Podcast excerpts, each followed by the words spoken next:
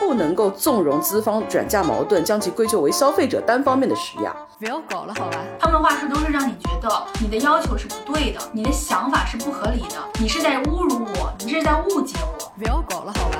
哦，我们这边赔偿您一个五元的代金券，您看可以吗？啊，这个我们不方便跟您透露呢，这个是我们的内部工作流程，十五块，您看可以吗？请您耐心等待。人家也只是个客服，我的生活也不容易啊，我变成了一个事儿妈，这样就会导致你明明这个导游的钱，但你像一个蹭听的。能理解您的心情。你觉得自己这么有文化，你不买书吗？我怎么能这么想你呢？不要搞了，好吧？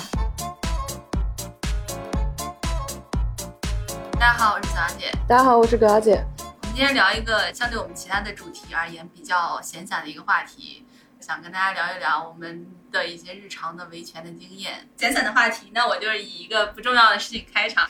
我们一般录音的话，就是下午两点多钟，是我们俩会有一个率先跟对方说我出发了，然后另外一个人就差不多也要准备出发，两个人一起过来这样子。今天中午两点多钟的时候，我就叫了个车，我给表姐发了个信息说：“表姐，我出发了啊。”表姐说：“小姐。”玩的开心，哈哈哈节日快乐！小姐懵了，我站在我们小区门口等车，我想这个车到了，我是上还是不上吗？因为我们两个其实最近都在外面跑，碰面很不容易。葛小姐是今天凌晨，就今天早上回来的是吗？对，嗯，结果就是葛小姐完全忘了今天我们下午要录音，然后在我提醒之后缓缓来到，被提醒之后也没有很着急的样子，也没有很着急。小姐为什么会很想聊这个话题？就是我有发现到一种声音，大家会觉得你只要维权，你只要你的声音比较大，只要愤怒了，大家就会觉得说你这人可能不够客观。不只是在维权的这个地方，其实在很多地方都有看到过这种声音。你要心态平和，你要显得很儒雅，你的表达、你的态度就是客观的。我觉得这本身就存在着一种逻辑错误。就在更严重的事情上面，大家去苛求，希望受害者是完美的，他是没有任何道德瑕疵的，是，他其实是一样的，他是一种过分的苛求。以受害者种例子来说，他可能情绪比较激动，他在情绪激动的时候，他可能没有办法控制自己去哭，或者没有办法控制自己去说一些相对而言没有那么得体，但是大家其实可以试图去理解的话，这些话掐头去尾放在一个视频里面，或者放在网络上面，大家就会对他产生一些质疑。我觉得这种质疑都是不合理的，因为不要总是试图把人当成是一个没有任何情感的东西。人其实，在很多的时候，他都是没有办法控制自己的情绪的。在维权或者想要表达自己诉求的时候，他通常身处的情境是他觉得委屈的。嗯，在委屈的时候是很难以把握自己的表达的分寸跟尺度的。在这样的情况下面，聆听者其实应该给予更多的宽容，让他整理好自己的表达，然后去明白他真正想要得到的反馈究竟是怎么样的。很多人他在维权或者说试图去得到某种反馈的时候，他要的真的就是一个说法。我们非常熟悉的老一辈特别爱说的就是我得要个说法，不蒸馒头争口气嘛，会让我们觉得这个话题有必要性聊的就是为什么维权变成了一件越来越困难的事情。一个消费者，一个普通人，他在表达自己诉求的时候，他也变成了一件越来越艰难的事情。维权好像就变成了一种撒泼，很多人在做这件事情的时候，就会被认为你是在无理取闹，试图要得到更多的报偿。但其实，在很多时候，事情是没有那么的简单的，而且往往是因为表达的渠道或者是维权的渠道不够畅通，才会让人在过程当中变得更加的委屈以及愤怒。我觉得大家不要指责别人愤怒，当然大家都很想做一个好人了，当然大家都很想要有一个环境，就是我们每个人都可以和声细语的交谈，我们的沟通都是有效的。我反而是觉得有一些愤怒的人，在这个社会上，对于整个社会来说是一个好事情，因为。愤怒的人跟我们都会共同经历一些不平等，都会共同经历一些委屈。经历这些委屈的时候，有的人他可能就选择说算了算了，损失不是那么大，我忍气吞声，好了嘛，这个事情就过去了。如果这个世界上所有都是这样的人，那规则是不会为这个社会改变的。但如果有一些愤怒的人，他们遭受了这种对待之后，他们觉得不公平，这个事情不应该这么做，我要去把这个架吵了，我去把这个事情整个的行为方式给改变了。可能他可以做到，起码是让一些其他的人意识到，哦，这个事情这样是不对的。我觉得这个当中其实是有几个点，第一就是我们日常在生活当中经常会混淆两个概念，就是合理维权跟过度维权这两个之间的区别，以及他们之间彼此的界限跟分寸究竟在哪里。还有一个比较重要的就是刚刚左小姐讲到的，很多人在旁观别人维权、旁观别人去表达自己诉求的时候，往往会把自己变成一个。自知或者不自知的冷漠的看客，通过只言片语、零星片段所拼凑出来的这个事情的发展，你会很轻易的下出自己的判断。至于这么大惊小怪的吗？至于这么哇啦哇啦的吗？这样讲的时候，也许这是某种程度上的人之常情，但是这其实也意味着你在主动的跟别人割席。我是不计较这种事情的。那如果说这个人确实是在过度维权，也许这样的判断相对来说是合理的。但如果这个人他确实是在合理的去表达某一些，可能他目前还是个隐患，他还没有切身的影响到广大人的共情共感的一种诉求，但是他不意味着这个东西是不合理的。在这样的情况下面，你把这种声音过早的淹没掉了，你也许在伤害是你将来可能会发生的跟你切身有关的一些利益。现在可能会有一个小圈子，他们正在遭受不公平的对待，你觉得这个小圈子跟你没有任何关系，所以你对这个小圈子并不在乎。甚至有一些苛责，但怎么能够保证你有一天不会成为一个小圈子里的一员呢？左小姐当时说要录这个的时候，我就第一时间反映出来，我以前菜鸟驿站刚刚开始出来的时候，因为多次没有经过任何的联系，就把快件放到了菜鸟驿站去。联系之后呢，也迟迟不派送上门，我就投诉了一个快递员。在投诉之后，有一天我在家里面，砰砰砰砰砰跟着敲门声一起来的，就是一通控诉。大概意思呢，就是说，哎，你这个人怎么这样？又不是没有发取件码给你，我又不是不给你送，你自己没有工作嘛？不知道我们一天要有多少个快递嘛？你这个人怎么一点都不讲道理？如果说你身边有一个人去投诉了快递员，可能你身边也会出现这样的一个声音。泛化来说，快递服务它就应该是从寄件人到收件人的，核件签收它是快递环节的一个部分，派送上门它是快递工作的一部分。你可以去有个体的选择去做这个事情，但是你不能把它形成一个行业的规则，再以规模效应来倒逼我去认同这个规则。而且就是我们刚刚讲的，正是因为看客宽容，损及自身才喊痛，会发生什么？就是有敢于收费、坚持收费的那些快递柜，蜂巢快递柜开始一元收费了，它才引起了广泛的讨论。在某种程度上，我们其实是可以在更早的时候就去直面这个问题，在它还没有形成这么大的体量、这么大的规模，我们没有面临这么多的困境的时候，我们其实就可以去讨论这个问题，及早的去止损。那为什么在过程当中，最初的那些声音，它过早的被淹没掉了呢？当然，我不认为这样的一种关切是不应该的，而且它恰恰是很多人良善的一部分。因为我们在日常讨论很多的问题的时候，包括大家去流行很多的报道，它的出发点其实都是把大家放置在一个，哎呀，你看快递员多辛苦，他们的压力多大，他们是困在数据里的人，他们被系统的挤压到了什么样的程度，然后无论是外卖啊，还是快递啊，整个物流行业啊，其实都面临了很大的一个数据跟核算的压力，然后你们的一宗投诉可能就会毁掉他半个月乃至一个月的业绩，哎，你们为什么就不能多宽容，多去体谅一部分？份呢？你们何必这样子呢？但是我觉得这种逻辑是一种纵容的愚昧，因为其实这个并不是消费者跟快递员的矛盾，不是消费者跟外卖员的矛盾，就是快递员你感到工作压力大，他某种程度上他是物流站点人力配置的不合理，或者是工作绩效考核的不合理，不能够纵容资方转嫁矛盾，将其归咎为消费者单方面的施压。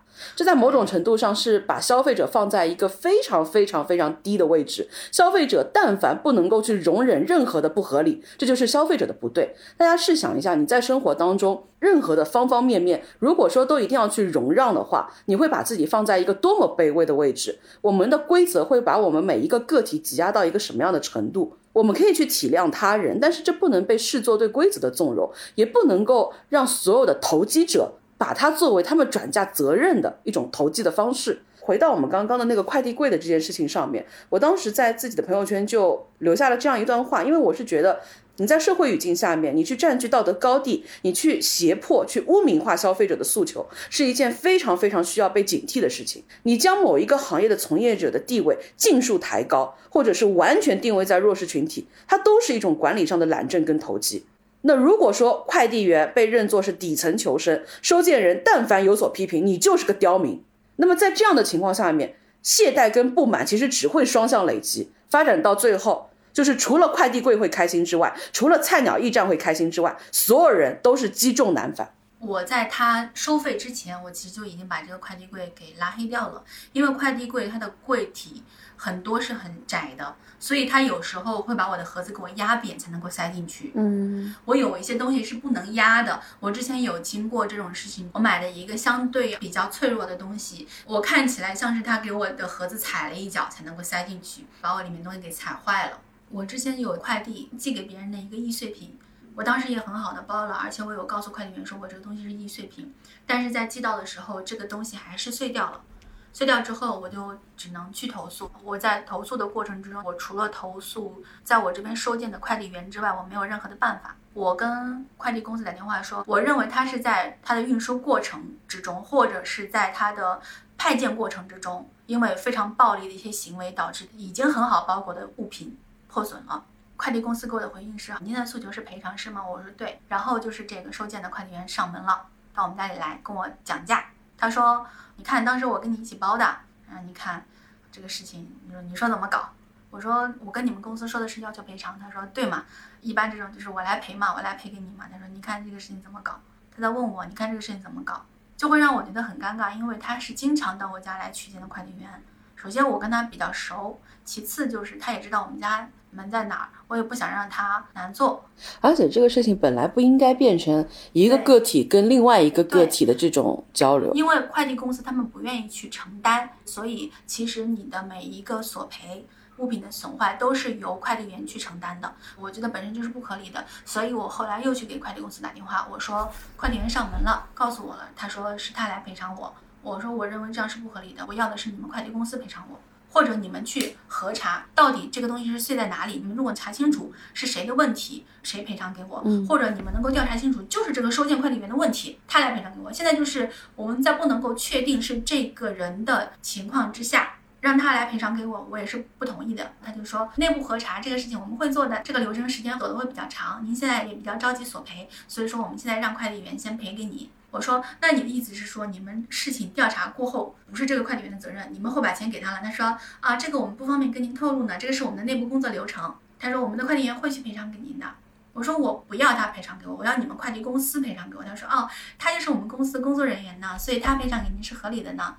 我当时就已经非常忙了，我说你把你们内部的工作流程怎么做的，怎么核查，为什么是他来赔偿给我？你们的这个条文给我说出来听听。他说啊，这个是我们内部的章程，这个是不能告诉您的呢。他说、啊您这边有什么问题呢？因为快递员是同意给您赔偿的呢，那您让他给您赔偿就好了呢，亲。大家就听得已经要毛了。我没有办法找到任何一个负责的人，我也没办法听到任何一个条文告诉我说，我如果要了这个快递员的钱，会有人赔偿给他的，不会的。这个快递员明确告诉我了，他说这种事情就是他们赔的，他就结案了，不会有人再去调查的。我跟快递公司说，我要求你们去调查，他说好的，我们会去调查的，但是这个结果不会通知到您的，因为这已经是属于我们公司内部的事情了，您的钱已经由这个快递员赔偿给您了。他就是一种在应付我的话，我隐隐觉得这个客服他在笑话我，有必要吗？我们的快递不是同意赔给你了吗？我们快递员不是已经上门了吗？你为什么又不要他的钱呢？你还在给我打这个电话干什么呢？这个事情就是非常典型的，他把一个你自己的失职转嫁到了个体的矛盾上面，哪怕你收到了这个赔偿，它变成了你跟这个快递员之间的矛盾。这个快递员他上门来，他来跟我讨价还价的，他甚至希望我看在他经常来收我快递的面子上，我就不要求这个赔偿了。但是这个事情对于他来说公平吗？我觉得不公平。对于我来说就公平吗？我觉得也不公平。问题本身不应该我们双方中的任一方去负责。这种逻辑其实不是单单一家快递公司的处理事情的逻辑，很多的机构，我们的对接方，我们所接触的人，他们所处理的方式，可能都是这样的一种逻辑。这样的逻辑，你知道它是无效的，而且你在沟通的过程当中，经常你的愤怒会被点燃起来。左小姐在维权的过程当中，你有没有经常会听到别人说：“哎，你怎么现在变成一个这么难搞的人？”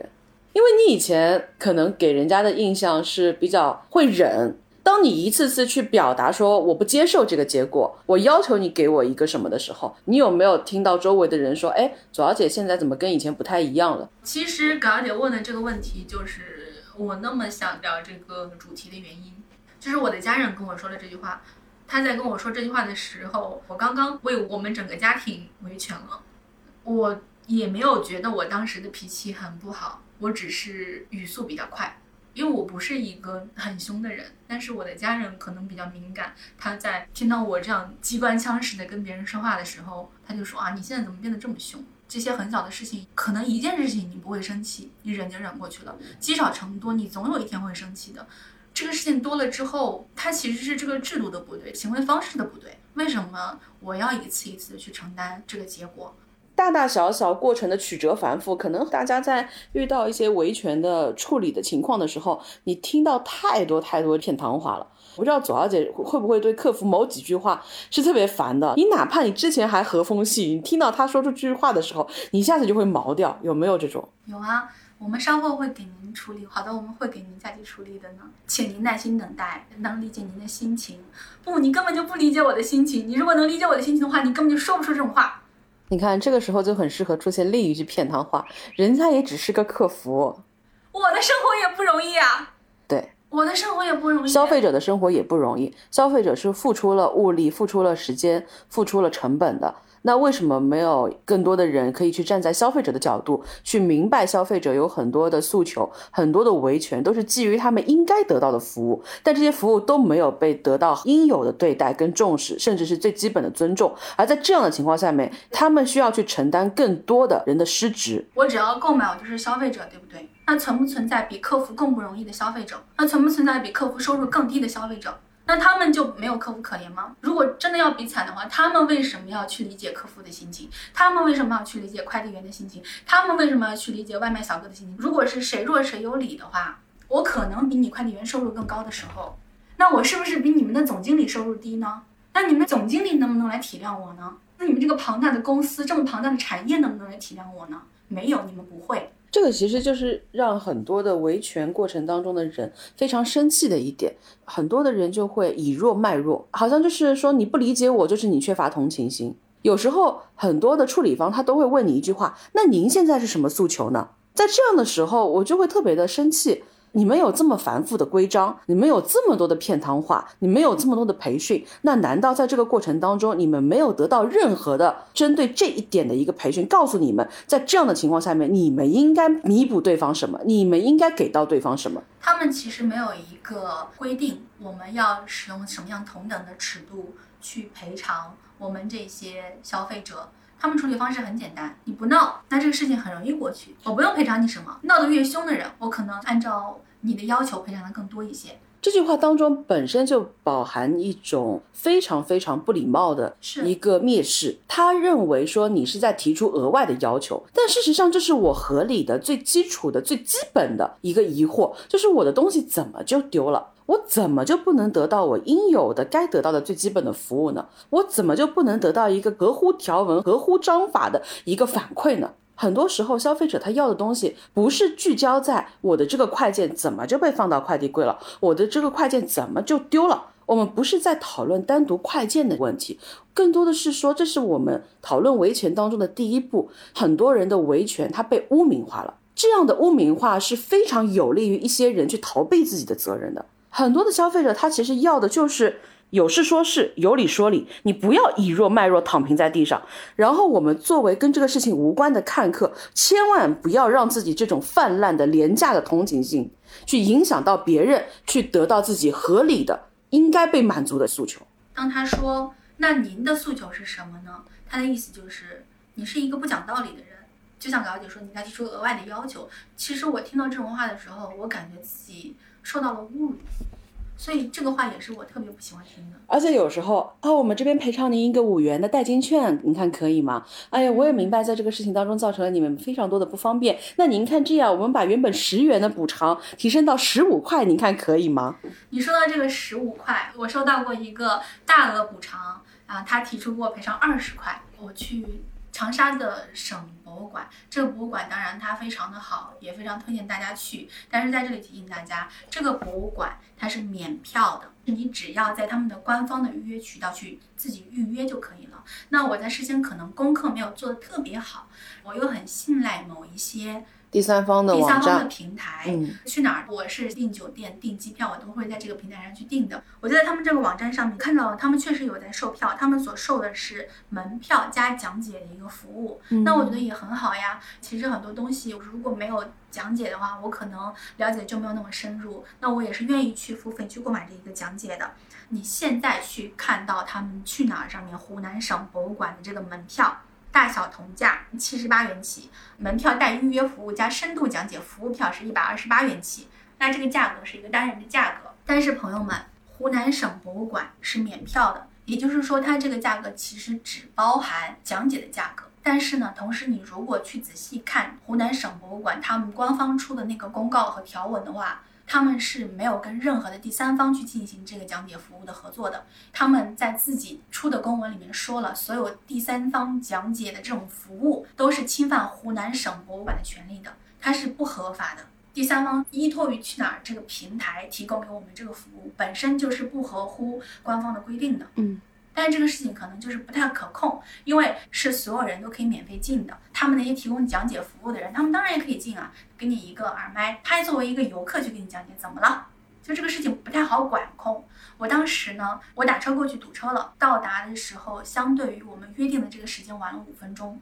当时那个讲解员就带着这个团里面除我和我的朋友以外的其他人都已经进去了，嗯，我就给这个讲解员打电话，他跟我说你进来之后在某某某某地方等我，我会过去把耳麦拿给你。进去之后，但我再给他打电话的时候，我就已经打不通他电话了，所以我猜测他那个时候已经开始给其他人的讲解了，他就不方便接听我电话了。那后来我就再也没有打通过他的电话。我进也是进了，没有任何的讲解就看完了全程，倒也不是不能看，我只是说，那我买这个门票的意义是什么呢？我回去就给去哪儿去打电话去问这个事情。去哪儿那个方面，因为他们不是售卖票的这一方，相当于第三方，第三方上了这个 OTA，对，委托他们去售票，所以他们也要去帮我去跟这个第三方去沟通。那他第三方的意思就是说，是我个人迟到导致这个讲解我没有听成，所以这一个票是不能够退给我的。我是这个时候我才看到湖南省博物馆相关的那个条文是说，他们这种讲解是非法的。我就去跟去哪儿去沟通这个事情，我说你们这个讲解本身就是不合理的，然后现在我也没有得到我应该得的任何服务，那为什么这个票不可以退？他就跟我说啊，那这个事情我们去帮您争取一下。他最后又给我打电话过来说，他争取的结果是他赔偿我二十元的一个券，所以我就在更高的网站上面直接投诉了去哪儿。大概经历了一段时间之后。去哪儿？再给我打电话就跟我说，现在他们同意给我退票了。我当时我的诉求当然是他们下架，但是我看他们现在也没有下架。它其实现在就流行各大景点上面在 OTA 上的代售，它基本上都会有非常非常多的细分嘛。除了各项明细优惠票之外，它还会列非常多的所谓的各种各样的套票、各种各样的联票，会有很多花样繁多的取名的艺术。然后你一不当心就会买一个你认为必要但其实非必要的门票。而且有一些可能跟官方关联不大，但是有一些呢，尤其是国内第一批开发的一些老牌运营景点，他们目前还保有一些非常原始、非常老套的那一种，也不能叫坑你，他可能就是小小的刮擦你一下，刀是不敢像以前那么刀你了，但是呢，他还是忍不住用他小小的迟钝的刀锋在你身上磨一磨，看能薅下来多少羊毛。就比如说大家非常熟悉的西安兵马俑嘛。这个是国内数一数二的大景点了，到了这个地方肯定要去打卡的。而且越是这种景区啊，它越是不会在意回头客这件事情的，因为大部分人其实这种地方它的标题也都是一生一次。大家可以留心一下，兵马俑所有的导游都不是正规导游。兵马俑这个景区啊，其实以前陆陆续续是有过一些媒体跟自媒体报道的，而且它那边有非常多的网红导游在自媒体上也推过。他们当中就会有一些非常离谱的关于这个兵马俑的解释，比如说有一个兵马俑，他是把自己的双手叠放在一把剑之上的，手指稍微往上翘了一翘。导游在解读这个手势的时候，就会延伸出非常多玄学的、厚黑学的、官场学的很多的解释，包括当中说到这些兵马俑的制作的方法，对于古人肉身不腐的这种追求啊。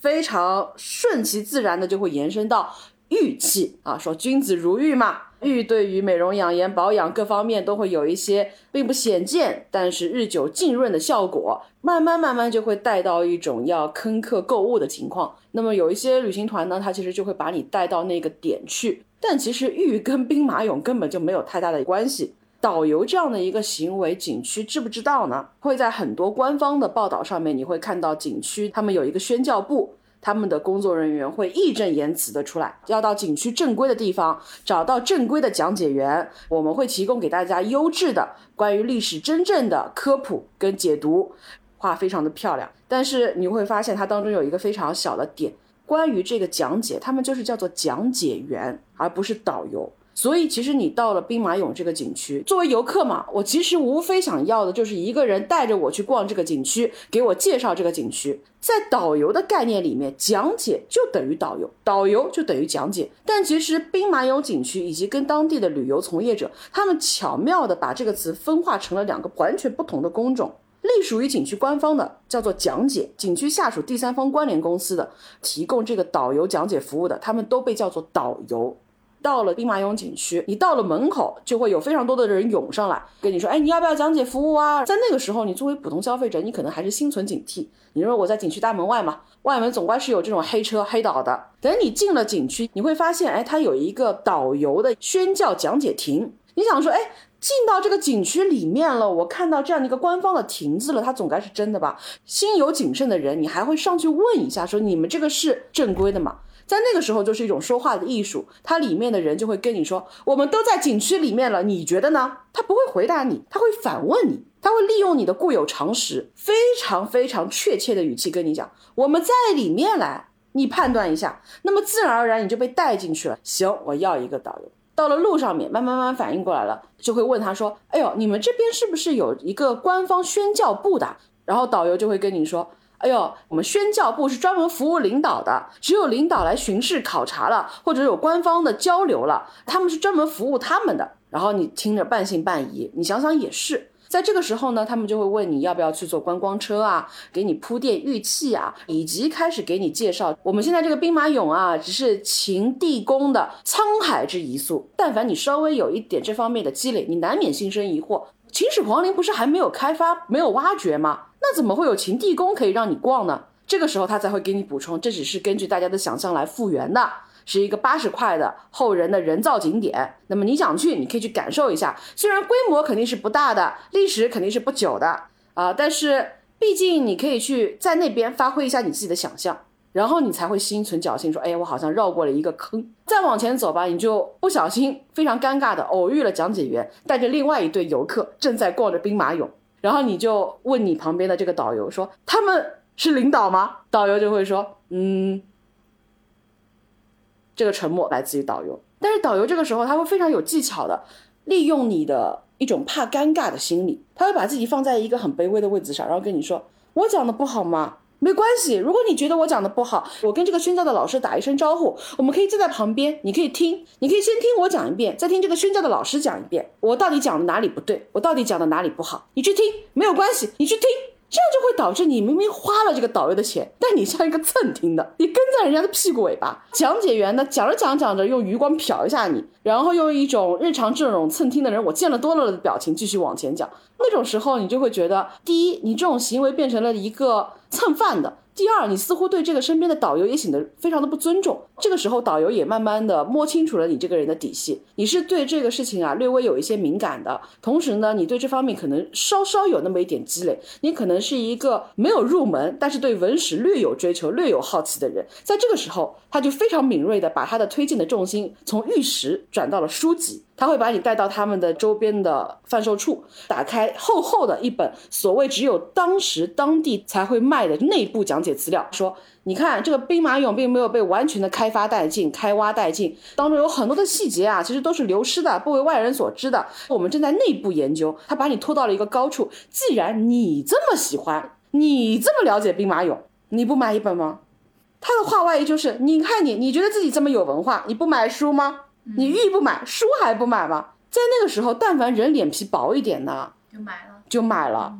这一连串的行为，兵马俑景区能不知道吗？他们日常不打照面吗？你说这个事情当中有谁非常的越过了尺度吗？就是没有的。他利用的就是你作为游客做过一些攻略，你看过一些防骗指南，但是你毕竟是第一次到，所以你到了那边，你想找一个景区官方的讲解，但事实上你找到的是景区第三方下属的这个导游。你到了那边，你知道我不能买玉器，但是你到了后面，你又被削进去买了一本两百块的书，要两百块。那本书两百呢，而且景区它一方面在接受各种各样的媒体报道，说大家要去找我们官方的讲解员啊，但事实上，大家听完这一段之后，你就能明白，作为一个普通的游客，你到那边你要去找到这个讲解员，是不是一件这么容易的事情？而且在西安还有一个路线叫游五路，你在网上查资料的时候，别人会告诉你说你要坐这个车才能去到你想去的地方，但这个有五路有假车，去找这个车的时候，你还要分辨这辆车是真车还是假车。如果你不慎上了这个假车，你去投诉的话，那你的那个回复就是这个你要自己去分辨的。如果这个事情官方该管的人都不管，让我自己去分辨，我觉得其实对于我们来说的成本太高了。而且他其实很难分辨的，很多的游客他毕竟是第一次到，他哪怕看过再多的攻略的话，我们就还是回到兵马俑这个事情上面。下属第三方公司的提供导游服务的这群人，他们在的这个亭子是你进去市口最好的，所有的游客一进这个景区大门，看到的就是这样一个前后连续至少有三个点的提供官方讲解服务的地方。他自然看到这样的大红字，他看到这样的官方亭子，他看到这样的一个明示的价格牌，他一定就会觉得说，哎，这个东西就应该是官方的了。那么事实上，官方讲解员他们的位置在哪里的？他们在兵马俑一号坑的里面。不好找是吧？你进到一个景区，你一定是在景区外面买票，你不会到了景区里面之后，在一个展馆一个展馆的买票的。我有心要去听讲解服务的人，我肯定在外面，我就一路听着讲解上去了。我不会已经逛了一半的地方，我再猛然想到说我要到里面才去找一个讲解员。他利用的就是普通消费者的这种心理的逻辑，所以我觉得这是这个景区非常恶劣的一部分，把消费者的心态摸得这么纯熟了。你但凡有点心思，你花在哪儿不好呢？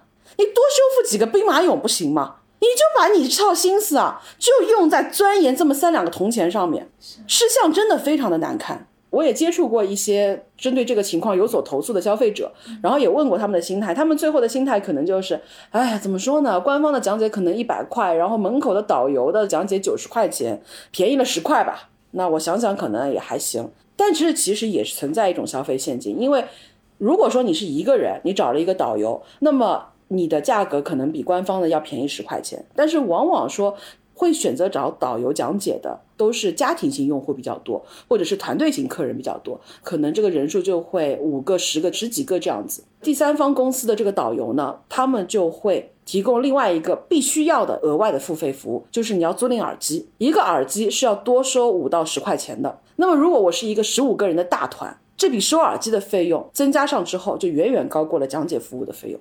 我们在接触的时候试过去问，我只有一个人，那我是不是一定要配耳机？因为我就站在你旁边嘛。他说啊，那这样子的话，我的声音会响，就会影响到其他的客人嘛。那一个人你声音也会响吗？啊，我们必须要租耳机的。所以他们其实是把很多的心思，把整条线都思考得非常非常的完整了。你作为一个普通的消费者，你就能明白他最恶劣的心态是什么，就是他确实不在乎回头客。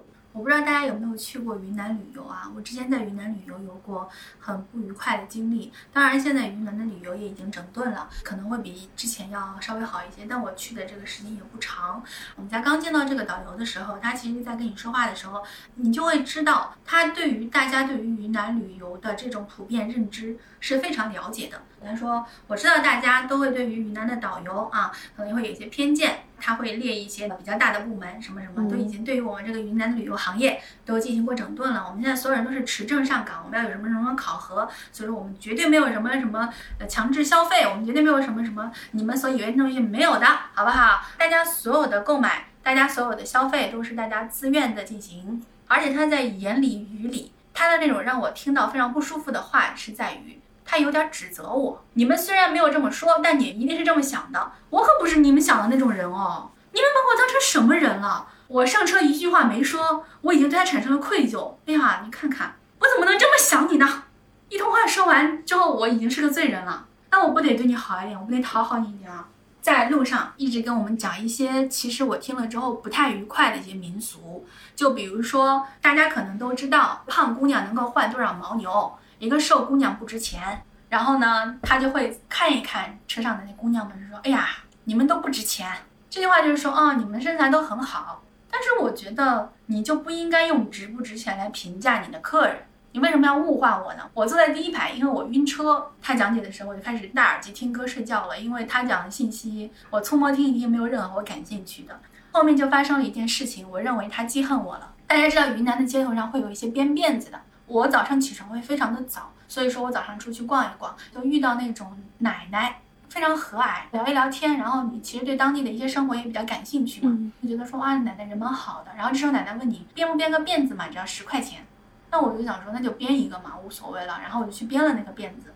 这个时候我们的行程已经过半了，可能过了已经有三到四天了。也就是说，我们其实，在之前已经在路上看到过非常多的这种编辫子的小铺，你在路边也看到很多游客，他们都编着这个辫子。我觉得这个行为应该是没有什么问题的。嗯在上了车之后，他就说啊，大家经常在这个街上面会看到有一些编辫子的啊，这种大家就不要去编啊，就是这个东西大家可能不知道，在我们云南啊，家家户户都知道的，这个东西不吉利的。只有什么人才会编辫子呢？只有死了丈夫的人才会编辫子。我用我的这个辫子来告诉他，我要为我这个丈夫守寡一辈子，所以你们不要来追求我了。当然，云南可能是会有这样的一些传说故事，啊我在网上搜也确实能够搜到这种说法，但是。我们来云南已经三四天了，我们在街上其实已经看到很多这样的人了。你从来没有提过这个事情，那你在当时觉得不重要。我编了辫子之后，你就开始跟我说这个事情了，然后说没有编的人不要再去编了。我当时真的是顾及到车上有我不太方便在他面前吵架的人，所以我没有去吵这个架。这种情况一般发生在低价团，然后游客的消费没有满足导游基本需求的时候，导游才会出现这样的恶语相向。但其实我们这个团价格并不便宜。他在前期上车的时候，他说不会有任何的购买行为，嗯但后来他还是有在车上给我们推销银器。他说我们云南的银子雪花银是非常非常好的，你们平时用的这些口红、化妆品，嗯你们都是含铅的。你们谁拿一个口红给我，我给你们看一看。这些口红有多可怕，然后拿一个口红在一个纸巾上，然后拿银子去擦，嗯口红就变黑了，这是一个非常正常的化学反应，不能够证明这个口红是不合格的。就是大家用脑子想也知道，如果口红你吃进去真的会有那些问题，如果是不能够符合我们国家的那个安全标准的话，嗯它怎么可能会去售卖呢？你擦了一下这个口红，它变黑了，我是不是用你售卖的这个银杯子喝水之后，我的嘴唇会变黑呢？你能不能保证你变黑了之后产生这个物质也能像口红一样无毒呢？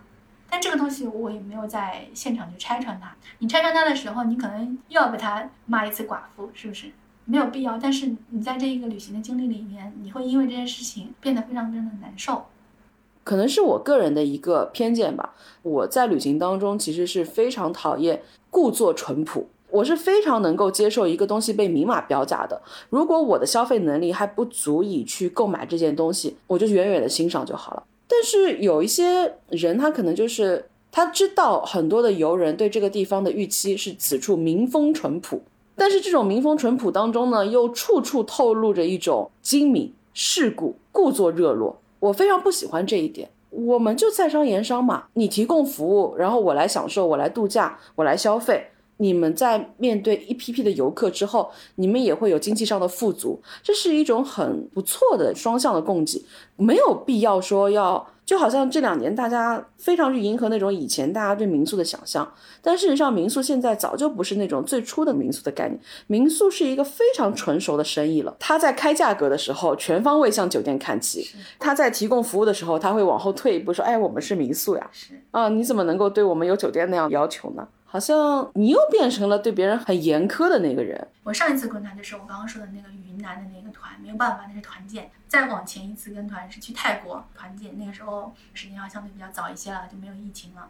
那个时候我其实也遇到了一个类似的事件，就是说导游建议我们去看一场人妖表演，我不想看，我没有说我为什么不想看，那我自己心里面肯定会有我自己的一个想法，但是我没有说任何的，我只是说我不看。其他人想看的话，其他人可以去看。我会在你们这个表演附近的商场逛一逛，买一买东西，吃一吃饭，等你们。我觉得这是没有任何问题的。嗯那后来呢，导游就在车上说了这样一段话，他的意思是说，大家不要觉得我们现在的人妖跟你们印象里的人妖是一样的，人妖是男人还是女人？是男人。那人妖他们喜欢男人还是女人？他们喜欢男人，所以他们都是在自己非常知道自己要什么的情况下面，他们会选择去做这一个决定。他说：“你们来我们国家，当然你会对我们有一些误解，我觉得这个事情非常正常。但是我要把我们国家的基本国情告诉你们，就是我们的人妖在这个我们这个国家里面是受到非常大的尊重的。巴拉巴拉说了一堆这种说，大家所有去做这个职业，我们是正规演出，大家所有做这个职业的人都是自己的自愿选择。在说完这一通之后，我变成了一个什么样的人呢？就我变成了一个看不起人妖的人。所以他这一通发言，我知道他是针对我，因为我选择不去看这个表演，激怒了他。我说我可以不退这个票，但是我不去。而且这个演出其实不在我们的团里面的，它是额外增加的，就是我们每个人可能还要花一些钱去支付这个门票。那当时我们因为团建嘛，那领导就说，我们公司去支付这个钱，那大家想去看去看就可以了。我只是说我不想看，包括后面就有领导也过来劝我，他说，哎呀，这个不是你想象的那种表演，这种表演很干净的，就是跳舞、唱歌、跳舞，去看一下嘛。到最后，所有人等领导来劝我，我变成了一个事儿妈。哎，这个太像我。大家记不记得一部电影《阿黛尔的生活》？嗯，那个时候呢，正好是上海开始流行小屏幕观影，但那个时候呢比较少，而且普遍的一些普通的私人影院里面的屏幕也好，画质也好都不太好。它里面的片源大部分都是来自于网络的一些下载版，有时候呢，你甚至还能看到一些字幕组的踪迹，码没有码干净。那个时候正好有一个国家级的文化传媒企业公司，他们开设了自己旗下的一个子品牌，做了一个某某某某电影街。它其实呢就是一个私人影厅，屏幕各方面的配置都非常好。我当时就很期待嘛，然后我在它刚开业不久的时候就要跑去那边，而且让我非常惊讶的是，它里面有非常非常多的我认为很不错的、优质的，甚至是冷门的片源啊！我太开心了。那个时候阿达尔的生活又刚上嘛，我就想说哇，我知道这个了。然后我带着朋友就去看了那个阿黛尔的生活，然后因为之前只知道这个片子非常的有名，大概知道它是一个关于 LGBT 的一个故事，没有看一些影评，少女与少女的爱恋嘛，然后就跟朋友坐在里面看，看看看看看看，啪嗒，人生的一段时间线结束了，两个人到了人生的下一个阶段，起承转合之后呢，啪嗒，又到了人生的下一个阶段，就是人生好像就是一个阶段接一个阶段，一个阶段接一个阶段，就看完了。看完了之后呢，跟朋友就聊。这个片子总感觉有哪里不对劲，怎么突然之间就没了？突然之间就没了。当时葛小姐的朋友在旁边也颇为疑惑，葛小姐嘛，张口就来嘛，然后就说啊，这个片子我觉得他可能就想表达一种时光飞逝，人生嘛，就是在不知应之间就从指缝之间流走了，讲的很有道理啊，朋友啧啧称奇啊。葛小姐在给一个不合理的事情之合理性的时候啊，常常讲的很能说服别人，甚至她能够说服她自己。但是啊，葛小姐回去还是非常谨慎的去查了一下它的这个片长时间，嗯，发现比它的原版片长少了整整十五分钟，剪掉了。剪掉了。时光飞逝啊，原来全都是你剪光了呀！葛小姐非常的生气啊，嗯然后我就打电话给影厅的人嘛。你这个片子剪掉了十五分钟的片子，你所有两个人之间的亲密互动、情感交织，他们的相知、相融、相合全都没有了。你这个片子已经完全丧失它原本的面目了。我可以接受你这个片子不放，但是你为什么要放一个这样的片子呢？我作为一个观众，我已经没有办法看到这个片子的原貌了，而且至始至终我没有被告知这个片子经过这么严重的一个删减。如果你提前告知我的话，我还可以去选择我要不要去看这个片子。然后说完了之后，对方的工作人员用非常非常简洁的一句话回应了葛小姐：“我们这边不放黄片的。”葛小姐当时那个气呀、我是为了看你这点黄吗？我怎么就成了一个看黄片的人了呢？哦、那个话呀，你就一看就是国企啊，一看就是体制内的人啊，义正言辞啊。我现在回想起来，都觉得我当时的回话颇为的荒唐。我说我不是为了来看黄片的。所以大家注意到了吗？不管是我的故事还是葛小姐的故事，他们的话术都是为了让你愧疚，他们的话术都是让你觉得你的要求是不对的，你的想法是不合理的，你是在侮辱我，你是在羞辱我，你是在误解我。但其实不是的，是你先这样预设我的，而我只是希望做我想做的事情，不做我不想做的事情，看到我应该能够看到的东西。你起码提前告诉我，我们这个东西有删减，然后让我去做一个选择，而不是用你的话术去逼迫我。你的话术是在告诉我，你如果不做这个选择，你就不尊重我。这其实是一种有意识的归谬。他明白你的诉求在哪里，他明白你在意的点在哪里，但是他就是会把这个前因后果推至到一个非常非常荒谬的点。他明确的知道你不是来讨论我要不要看黄片这个问题的，但是呢，他规避掉了这一点，然后并且把自己放在了一个道德高地，似乎我这个删减是为了你好，我们这个删减是为了提供文明、积极、阳光、健康、向上的内容，而你怎么还要去看那些不好的东西呢？你是不是应该反思一下你自己呢？就包括说提到的很多的物流快件的遗失，我不知道大家会不会有这样的一个生活经历，你经常会在这个事情经过了非常冗杂的投诉之后，当这个事情刚刚解决之前，全线消失的各大站点的工作人员都会来打电话跟你说啊，你这个快件是不是给你送到了？那个时候，你往往也会有一种愤怒，就是刚刚找不到你，我事情解决了，你们全部都出来了，而且似乎只要这个快件最后给我送到了，这一路上的耽搁、遗失跟冒犯都是不重要的，因为最后这个快件我给你送来了。我不知道大家有没有。在买房子上面跟中介沟通的这样一种经验啊，在这里面我还想再讲一个跟这种买房中介，包括可能是租房中介沟通的，有可能会掉进去的一个坑，就是当时我看中了一套房子。我能给的价格，也就是这个卖家他所能够接受的一个底价，但其实当时并不只是我在看这个房子，当时中间带了很多人去看这个房子，所以我当时的想法是我其实是买不下这套房子的，那我可能会再去看一些比这个价格稍微便宜一点，或者是说比这个房子的装修要更差一点的房子。这个时候中介给我打了一个电话，他说。你这边是不是喜欢这套房子？能够给得出这个底价的话，其实我们可以帮您去跟卖家去沟通。我说，可是其他有人能够给得起更好的价格，而且我不算是一个优质的买家，因为我只能够给得起最低的首付，我是首套房。那对于卖家来说，他可能就不如卖给一个买二套房的人。嗯，有首付比高，对他们去支付更高的首付，对于这个卖家来说，当然是一个更好的事情。我说我不是一个很好的买家，我可能甚至是那种最差的买家。我说他会愿意去把这套房子卖给我吗？中介说我们可以帮您去试嘛。他说：“您可以先过来签一个协议，就是先交几万块钱的定金，这是您的一个诚意。您跟卖家签了之后，卖家来说他会觉得您很有诚意，可能就是在其他人他们还犹豫的时候，他这时候如果急需用钱的话，他就会愿意把这套房子卖给你。那我觉得可能也有一点点道理，我就取了几万块钱，就按照他说的就去了。到那里之后很奇怪，我没有见到这个卖家，当时我被他们带到了一个会议室。”在那里，他们给我展示了我要签的那份合同，让我先好好看看。嗯，想把这个钱拿出来交给他们。他说，卖家现在有点事儿，可能一时半会儿过不来。这个只是意向金嘛，您这边如果毁约，这个钱也是可以还给您的。它不是正式的一个什么定金合同，不是的。啊，您这个也可以放心。那我觉得说，好像签了也没有什么特别大的损失。那我就签了，然后期间有一个中介小哥一直在跟我们说话，说一些有的没的的事情，让我不断的去跟他沟通，以影响我的思路和我的判断。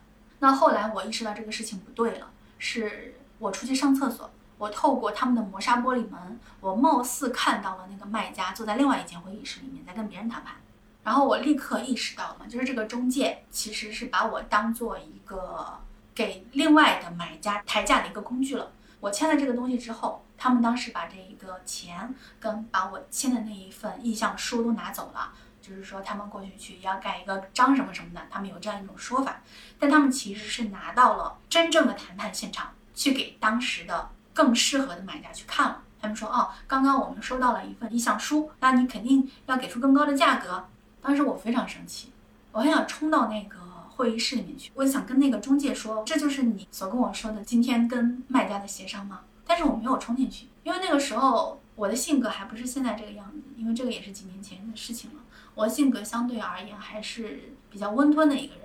我那时候觉得丢脸，我心里觉得非常的沮丧，非常的难受。我觉得被人利用了很丢脸，显得我很笨。但是后来我意识到，不是的，就别人利用你的时候，你在没有这些经验的时候，你怎么可以说你很笨呢？你只是没有经验。你在很多时候被骗的时候，你是因为不知道人家还能这样骗人，只能够说你可能比较善良。但是我每次在被骗的时候，我其实心里最难过、最难过的事情是，我觉得我笨。所以我也希望，就是大家在遇到这种事情的时候，首先不要去谴责自己，不要觉得自己很笨。其次就是大家更多的去观察这些话术，大家更多的去明白这些，不是你不对。就在意识到自己被骗，在意识到自己其实被侵犯到权益的时候，能够大声的说出来：你们这是在做什么？你们有没有尊重我呀？你们有没有把我当成一个消费者呀？我刚听的时候，突然间想到，现在看到的一些维权嘛，很重要的一点就是大家不要觉得维权的人是闹事的人，不要去指责他们不体面，因为很多的人之所以会声嘶力竭，可能是因为他正常讲话真的没有什么人听得到。当然，就是确实有一些人，他们会非常懂得闹事，他们甚至可能是专业的带头闹事的人。但是不要把这种极端的例子去覆盖到每一个人身上。本身每个人可以发出声音的渠道就已经很小了。如果说再用这样的方式去压住更多人的声音的话，可能以后推己及人，你自己的发声也会变得非常非常的困难。大家在生活当中也许不会有任何的机会去到信访中心，通过各种各样的。报道的稿件也好，以前有关的一些著作也好，大家可以去了解一下，在那个地方坐着的人，在等待结果的人，他们面临的状况是什么？他们的期待是什么？你在那个房间里面听到大家在交流，说某年某月某一个时间点，可能有一个领导会过来，可能他们今天要讨论这个会了，后面几天他们有一个什么样的活动？为了不让我们再出现在这个地方。他们今天可能会事先发一点安抚金一样的东西，他们在讨论这些东西，就会让你觉得我们在一个非常艰难的环境下面，有一些非常艰难的挣扎求生的智慧，然后这些智慧可能在你眼中是一种非常可笑的、非常低层次的一些追求，但是对于某些人来说，这可能这是他最后的一根救命稻草。我在很久很久以前遇到过非常偶然的一个例子，我是在回家的途中遇到了一桩意外。我面对的是一个倒在门口，然后有一滩血迹的人，他就在这个小区的安保亭的旁边不远的地方。这个小区的值班室门卫呢，坚持不肯打幺幺零跟幺二零，因为他觉得打了这个电话，他肯定要承担什么责任。然后旁边的路人呢，迅速聚拢了过来，痛斥这个门卫不作为。然后门卫就反驳说：“你们当中为什么也没有一个人去拿起电话呢？”莫名其妙的一团人吵了起来。在这个过程当中，我靠近了，我看到那个血迹之后，我打了幺幺零。但是我当时冒起的第一个念头是，这有可能我可以跟进成为一桩社会新闻。人群里面，我注意到一个比较早在场的姑娘嘛，就询问她这个事情的经过。这个姑娘跟我说，她看到是这个倒地的人走路之前就已经摇摇晃晃了，应该是喝醉了酒了。然后他恍惚之间呢，撞上了一辆助动车。他因为可能在摇晃的过程当中，他手又去要扳一下这个助动车，这个助动车的驾车者就认为他在存心讹钱要碰瓷，所以说他用车锁敲了他的头部后就离开了。我站在当时的那个现场，我会觉得事态的发生跟发展每一步其实都处于我们不单以最大的恶意去揣测他人的动机，以及有可能造成的最恶劣的结局。我们每一个人都站在自己狭小的立锥之地上面，试图要保护好自己。这种保护让我觉得我们每一个人都很可怜，我们不应该生活的这么可怜的。我们讲快递，我们讲外卖，讲这些看起来好像很小的事情，这对于我们来说就已经是我们的权利了。我们没有讲那些很大的事情。其实我见过那些人，我见过一些在维权的人，他们不会这么跟你说，但是他们透露出一种状态。那种状态在告诉你，我们在等，我们在等的这个结果，在等我们死，我们在等的那个结果，在等我们消失，这个事情也就不存在了。你没有办法等到一个结果。我有一个朋友，然后他在面临一次困境的时候，他尝试了非常非常多的办法，在合理的规则途径之内都没有得到真正被尊重的解决。然后他找到了自己的另外一位朋友。通过另外一位朋友的社会资源，通过规则之外的途径得到了报偿。在那之后，我跟他见面，他跟我说了一句话，那句话让我印象很深。他说：“经过这次事件之后，我要去建立跟这个世界的关联。”这话让我听到之后很难过。对，你在这个时候，你突然会发现，我们认为社会的规则，我们认为社会的正义，原本不需要我们去借助这种。亲缘社会去借助这种外力去解决问题的，但之所以规则可以保护更多人，可以让更多人有安全感，就是因为你认识一个手眼通天的朋友，另外一个人可能认识一个更加手眼通天的朋友。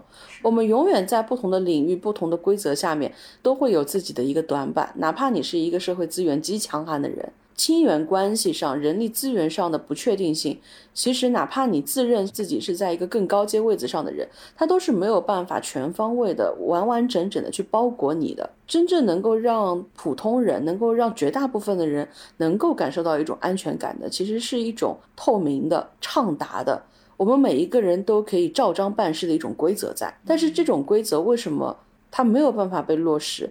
为什么那么多的维权？我们今天说了一些最普通的、最小的、最琐碎的一些维权的事情。为什么这些维权的过程让很多的人能够感受到一种愤怒，感到一种沮丧？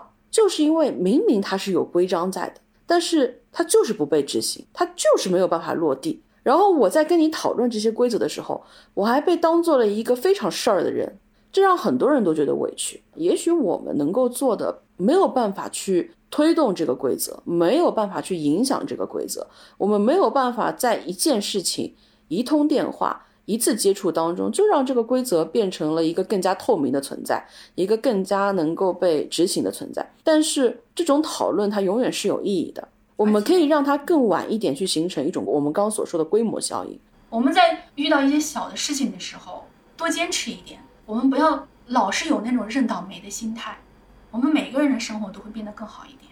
左小姐跟我说要聊这一期的时候，其实我会特别担心，她让左小姐变成了一个在大家眼中会非常事儿，会非常搞。